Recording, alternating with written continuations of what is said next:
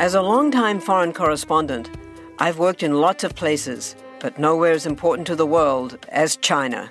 I'm Jane Perlez, former Beijing bureau chief for The New York Times.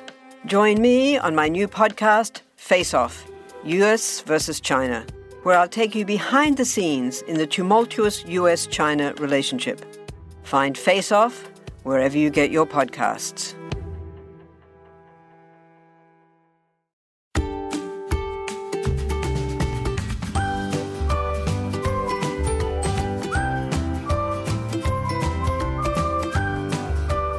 Well, hello. I'm Nurse Mo, and welcome to the Straight A Nursing Podcast, where I teach nursing concepts and share tips on how to thrive in school and at the bedside.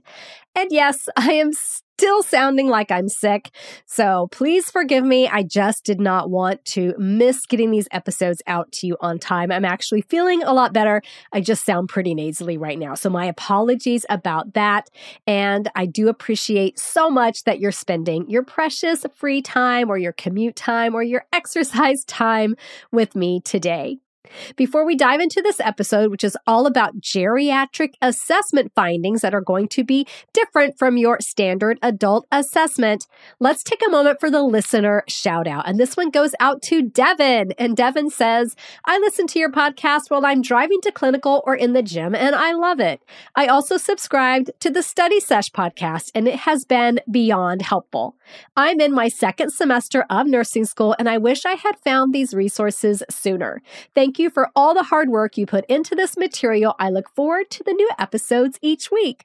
Thank you, Devin. Thank you for listening to me while you're at clinical or driving to clinical and at the gym. And I love that you're also using Study Sesh to augment your learning. So I'll put a link in the episode notes to Study Sesh if you're interested in what Devin is using. That's been helpful. Okay, so we're diving into today's topic, which is about the key differences in geriatric assessment. And these are the things that you can more or less expect to notice in an older adult. So, first of all, we have changes to vital signs. So the temperature may be lower than normal. Additionally, older adults may not develop fever when they have an infection. So the absence of fever in an older adult does not rule out an infectious process, okay? Now, blood pressure likely to be slightly elevated due to arteriosclerosis, that hardening of the arteries. Additionally, many geriatric patients have orthostatic hypotension, which is defined as a decrease of 20 millimeters of mercury or more after moving from supine to a standing position. Okay, so a little bit elevated blood pressure and orthostatic hypotension. Respiratory rate could be a little higher than normal, even without an underlying pathophysiology. And older adults often have slightly lower SpO2 levels. Now, while a younger adult typically has a normal oxygen saturation level of 97 to 100% on room air, an older adult, even without respiratory disease, may have an SpO2 around 95% on room air, and that would be considered just fine, okay? Alrighty, so let's talk a bit about body composition and musculoskeletal changes. So weight may be decreased due to lack of appetite, lack of ability to prepare food, so difficulty with those ADLs, poor dentition, and lack of resources to obtain food. And then there's height. Height may decrease over time due to osteoporosis, due to kyphosis, and due to a reduction in space between vertebral discs. Okay, so your older patient may weigh less and also get shorter. There's a reduction in joint mobility with many older patients with decreased range of motion. Now, even though weight goes down, body fat may increase by percentage as lean muscle mass decreases, which is why physical activity is so important. Bones decrease in density over time, and there is an increased AP diameter of the chest. That AP diameter is increased, okay? So that's body composition and musculoskeletal changes. And then there's quite a few changes to the skin, to the integumentary system. So in the older adult, skin will be thin and may tear easily. So when you're taking bandages off of your patient who is older, or EKG leads, you're taking those off of your older patient, take very, very good care. The skin can just tear so easily. So use paper tape when you can, and just be very careful, very slow with that removal. Skin turgor will be reduced. So to examine skin turgor, as a reminder, you can grasp the skin at the back of the hand and release. It will not snap back as quickly as it would in a younger adult. So that's decreased skin turgor. And then you may also notice ecchymosis or bruising, and this is often on the forearms. Even very small traumas can cause bruising in older adults. They have very thin skin, and many of them take aspirin or antiplatelet agents or things like that, which further increase risk for bruising. And then you might also see, or very likely to see, areas of hyperpigmentation. These are called age spots. I'm using air quotes there, or liver spots. These may be visible on areas that are exposed to the sun. So you likely see them a lot on the hands. Skin is going to be dry to a decrease in oil production. And because the skin is drier, the patient may have more itching with that. And the nails become brittle, they can get yellowed, toenails may harden and get very thick, which can make ingrown toenails more of a problem. Decreased sweat production leads to difficulty keeping the body cool. So what do you think the individual during those hot summer months might be at risk for? Hyperthermia. That's why when, let's say, a city is having a heat wave, they'll open up cooling centers, places where people can go to get into the air conditioning. A lot of patients can't afford air conditioning, can't afford to run their air conditioner all the time, or they live on the 6th floor of a building. It's very hot up there. So going to a place like a cooling center can be very, very helpful. And that's why you just want to check on your elderly neighbors in the summer when it's really hot, please. Okay, we have the layer of subcutaneous fat, which will thin. Now, this affects the body's ability to maintain body temperature, and it also provides less padding against trauma, which is why that ecchymosis happens. Medications also absorbed in subcu tissue may be affected. So, if we have subcutaneous fat thinning and we have an inability to really maintain body temperature, now we're at risk for hypothermia when it's especially cold out. Elderly patients are also at higher risk for pressure injury due to changes in the skin and also due to those musculoskeletal changes. They may be less mobile. And then wound healing in the elderly is slower and can be exacerbated by chronic conditions such as diabetes. Okay, what about changes to sensory organs? So sensitivity to touch, temperature, and pain reduce with aging. And what do you think this does? This puts the individual at risk for injury. This is more prevalent in the lower extremities than the upper. So you might want to advise against the use of hot water bottles, for example. They can cause burns because the individual doesn't feel the excess heat. Pupils are going to decrease in size and react more slowly to changes in light, making it difficult for many elderly individuals to see well at night. The eyes may be drier due to decreased tear production, and visual acuity declines, especially in near and peripheral vision. Also, color differentiation becomes more difficult, making it harder to distinguish blue from green. And warm colors are a bit easier to see, so an elderly individual may benefit from using a red-toned nightlight versus a bluish nightlight. Though not a normal part of aging, cataracts are very common in the elderly and are present in about 35% of people age 70 to 74, and the incidence goes up with age. And then what about hearing?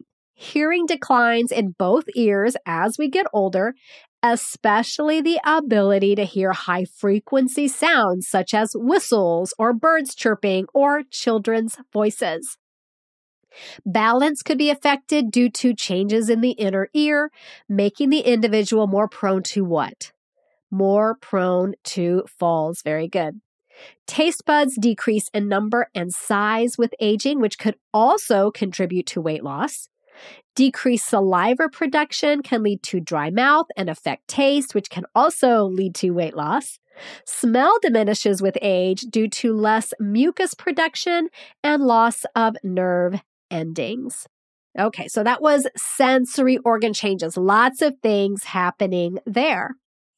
Have you ever wished that you had a direct line to your pediatrician to ask them all the questions that constantly crop up while parenting? Well, we hear you, and we have been there too. That's why we launched the Bites of Health podcast. Every morning, we'll answer a commonly asked pediatric question in 5 minutes or less. You can tune in while you're making your second cup of coffee or from the school drop-off line. Who are we? I'm Dr. Jess Steyer, a public health scientist and also co-host of the Unbiased Science Podcast. Every day, I'll chat with one or both of your new pediatrician besties, Dr. Dina DiMaggio, a general pediatrician, and Dr. Anthony Porto, a pediatric gastroenterologist. We'll talk about all the things related to our kids' health, from dealing with a colicky infant to navigating puberty in the teenage years. So be sure to tune in to Bites of Health, now live on all podcast platforms. And then neurological function. The most common change is slower processing speed, though intelligence typically remains unchanged. Also, another change is the ability to recall recent memories. That may be reduced.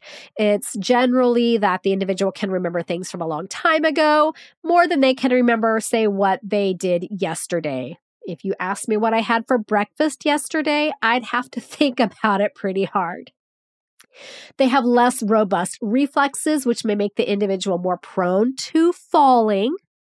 They also have shorter sleep cycles with more frequent waking during the night and then early waking. I know that, grandma would go to bed at like 7 p.m. and get up at like 4 a.m. or 3:30 in the morning, but then take naps throughout the day. Depression may be more prevalent due to decreases in neurotransmitter function and also simply from the stresses of aging, such as death of a spouse, loss of physical health, loss of independence, big changes that come with retirement or maybe moving into an assisted facility, things like that. Okay, let's talk about respiratory system. In general, the changes to the respiratory system are going to be putting the patient at higher risk for infection and respiratory compromise. The changes are typically really mostly evident when the individual is under stress, but the muscles of respiration are going to be weaker. So let's say you have an individual who has pneumonia, and they are working a little harder to breathe.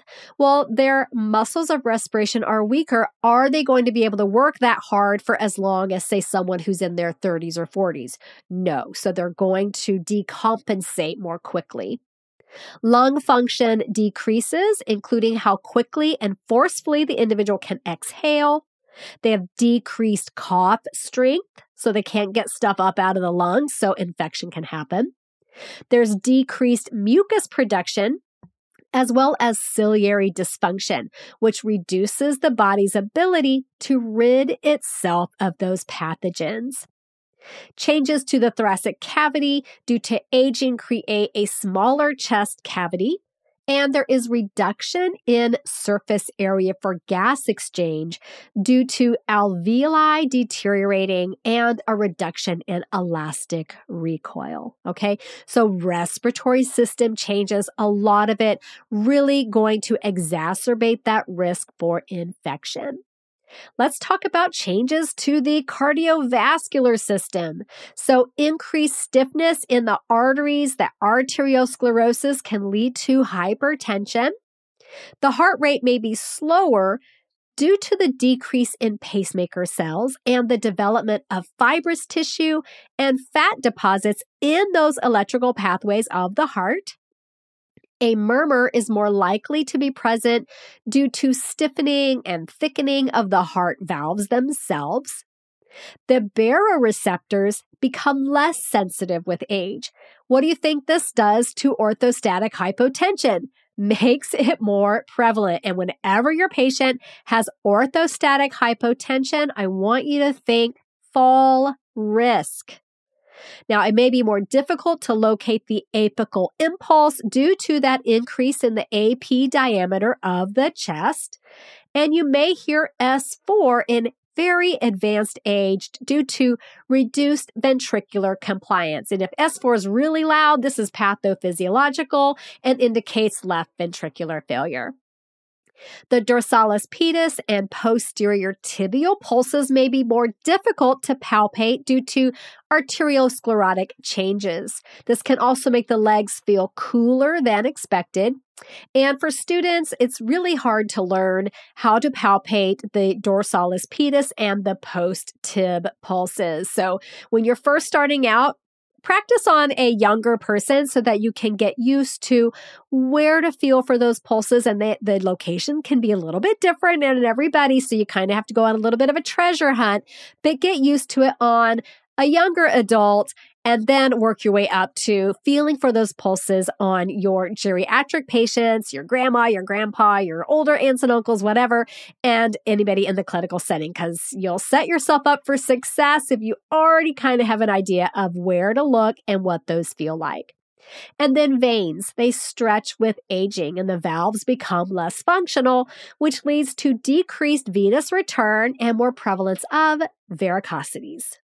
Okay, let's talk about changes to the GI system. So we have loss of teeth, poor dentition, which can lead to difficulty chewing, which may affect nutritional intake. Dentures are very expensive, so not all patients can afford those. Esophageal peristalsis decreases, which can lead to difficulty swallowing or early satiety for your patient, which would decrease nutritional intake.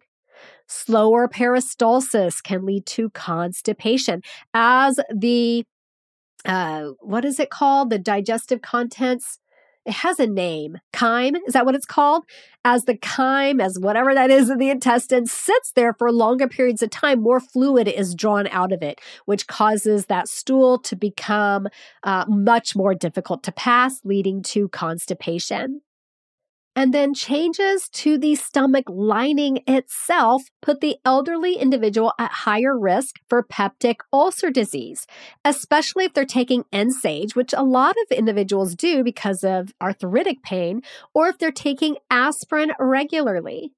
And then decreased elasticity of the stomach can cause early satiety, leading to weight loss. And then we have the genitourinary system. A lot of times your patient will have urinary leakage, issues with incontinence, increased urinary frequency, urinary retention. Benign prostatic hyperplasia is a common issue in the older individual. You can learn more about that in episode 259. There's an increased risk for UTI in the elderly, and that's a lot of that's due to the urinary retention that comes with BPH, leakage and incontinence, and maybe with, difficulty with ADLs. Maybe they're not able to take care of their hygiene as well. And then decreased GFR and renal blood flow makes the individual's kidneys less resilient when faced with acute renal insufficiency. So the patient may be more likely to have more significant acute kidney injury, for example. All right, and then a few other miscellaneous factors which come into play. Many older adults take multiple medications, so be aware of polypharmacy. When possible, have the patient or the family member bring all the medications in for a full reconciliation. The ability to perform ADLs may be reduced. A collection of functional assessment tools are available to ascertain your patient's ability to perform their ADLs. I'll put a link to a great resource in the episode notes. And then fall risk. I mentioned that a few times. Definitely increased in the elderly for a lot of different reasons, including orthostatic hypotension, decreased visual acuity, the balance issues with the inner ear, decreased muscle mass, and reduced reflexes.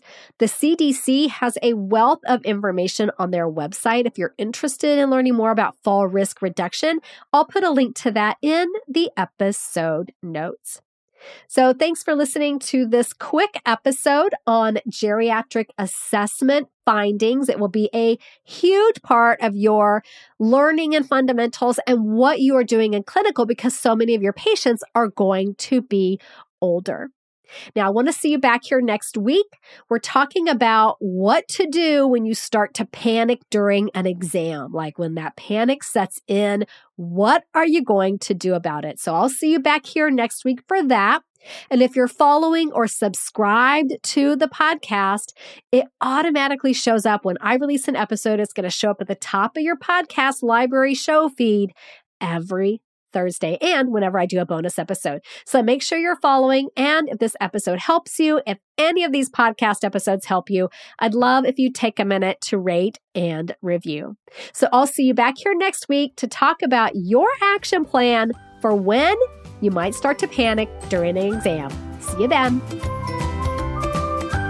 This podcast is brought to you by Straight A Nursing.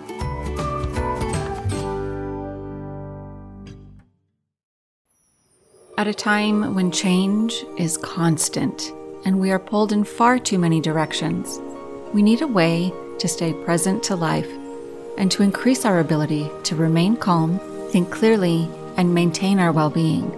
Many studies indicate mindfulness improves our mental, emotional, and physical health.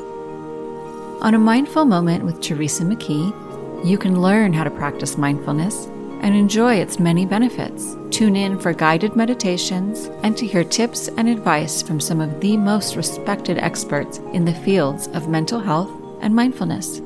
The world truly can be a better place. It all starts with a mindful moment.